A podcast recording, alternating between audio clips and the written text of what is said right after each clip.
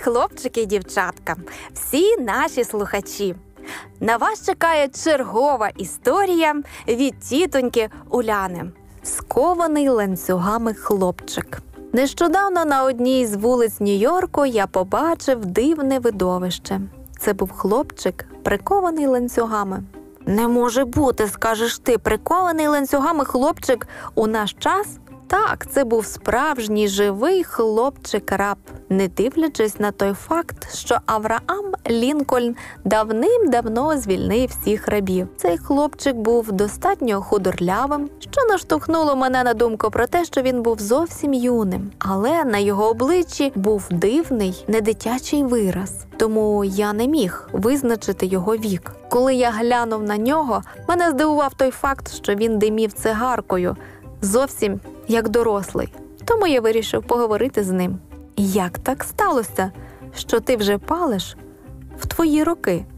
М'яко запитав я. Нічого не можу зробити з цим, містере, відповів він з неймовірною щирістю. Нічого не можеш зробити? перепитав я. Дуже дивно. Скільки ж тобі років? Уже тринадцять. Уже тринадцять? вигукнув я. І як давно ти палиш? Три роки. Три роки, повторив я здивований. Ти хочеш сказати, що палиш з десяти? Так. Інші хлопці палили, і я почав. Які інші хлопці?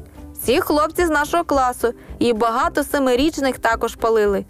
І шестирічні? Так, містере, і деякі шестирічні, я знаю, я бачив. Я був здивований, намагаючись уявити собі, скільки хлопчиків рабів паління сьогодні існує на світі. І тепер можна подумати, ти не можеш кинути? запитав я у нього. Вірно, не можу. Я намагався, та все марно. У такому випадку ти раб, заявив я.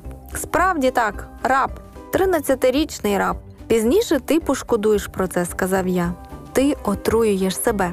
Якщо ти і надалі будеш продовжувати палити, то ніколи в майбутньому не зможеш досягнути успіху ні в іграх, ні в роботі. Знаю, сказав він. Перехоплює подих, і ти не можеш швидко бігати. Зі мною було вже таке на шкільному майданчику. Тобто, ти вже помітив жахливі наслідки паління в 13 років? Бідний маленький раб.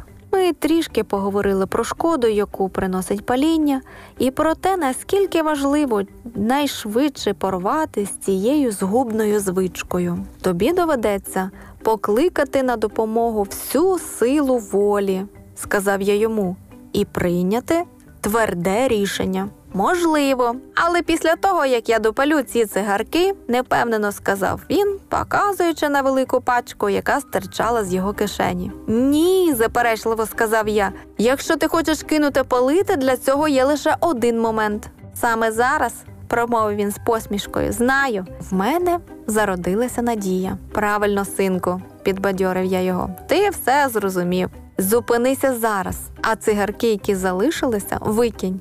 Добре? Мабуть, так, сказав він. Молодець, похвалив я. Обіцяй мені, що ніколи більше не торкнешся до цих гидотних цигарок. Добре. Ми закріпили його обіцянку потисканням рук, і я звернувся до Ісуса з короткою молитвою, благаючи його допомогти цьому хлопчику вистояти в боротьбі, яка його чекала. Коли ми розходились, на його обличчі був рішучий вираз. Мій маленький друг раб відчув близькість свободи. Його кайдани впали. Чи зробив він крок із них в нове вільне життя? Чи стримав він свою обіцянку? Мені хотілося вірити, що так.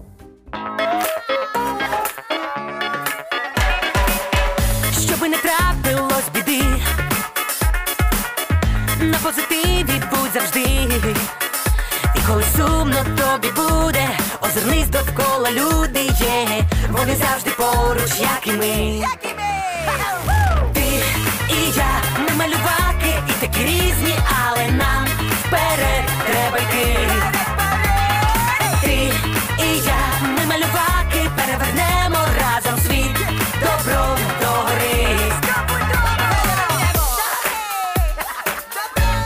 Малюваки City Life.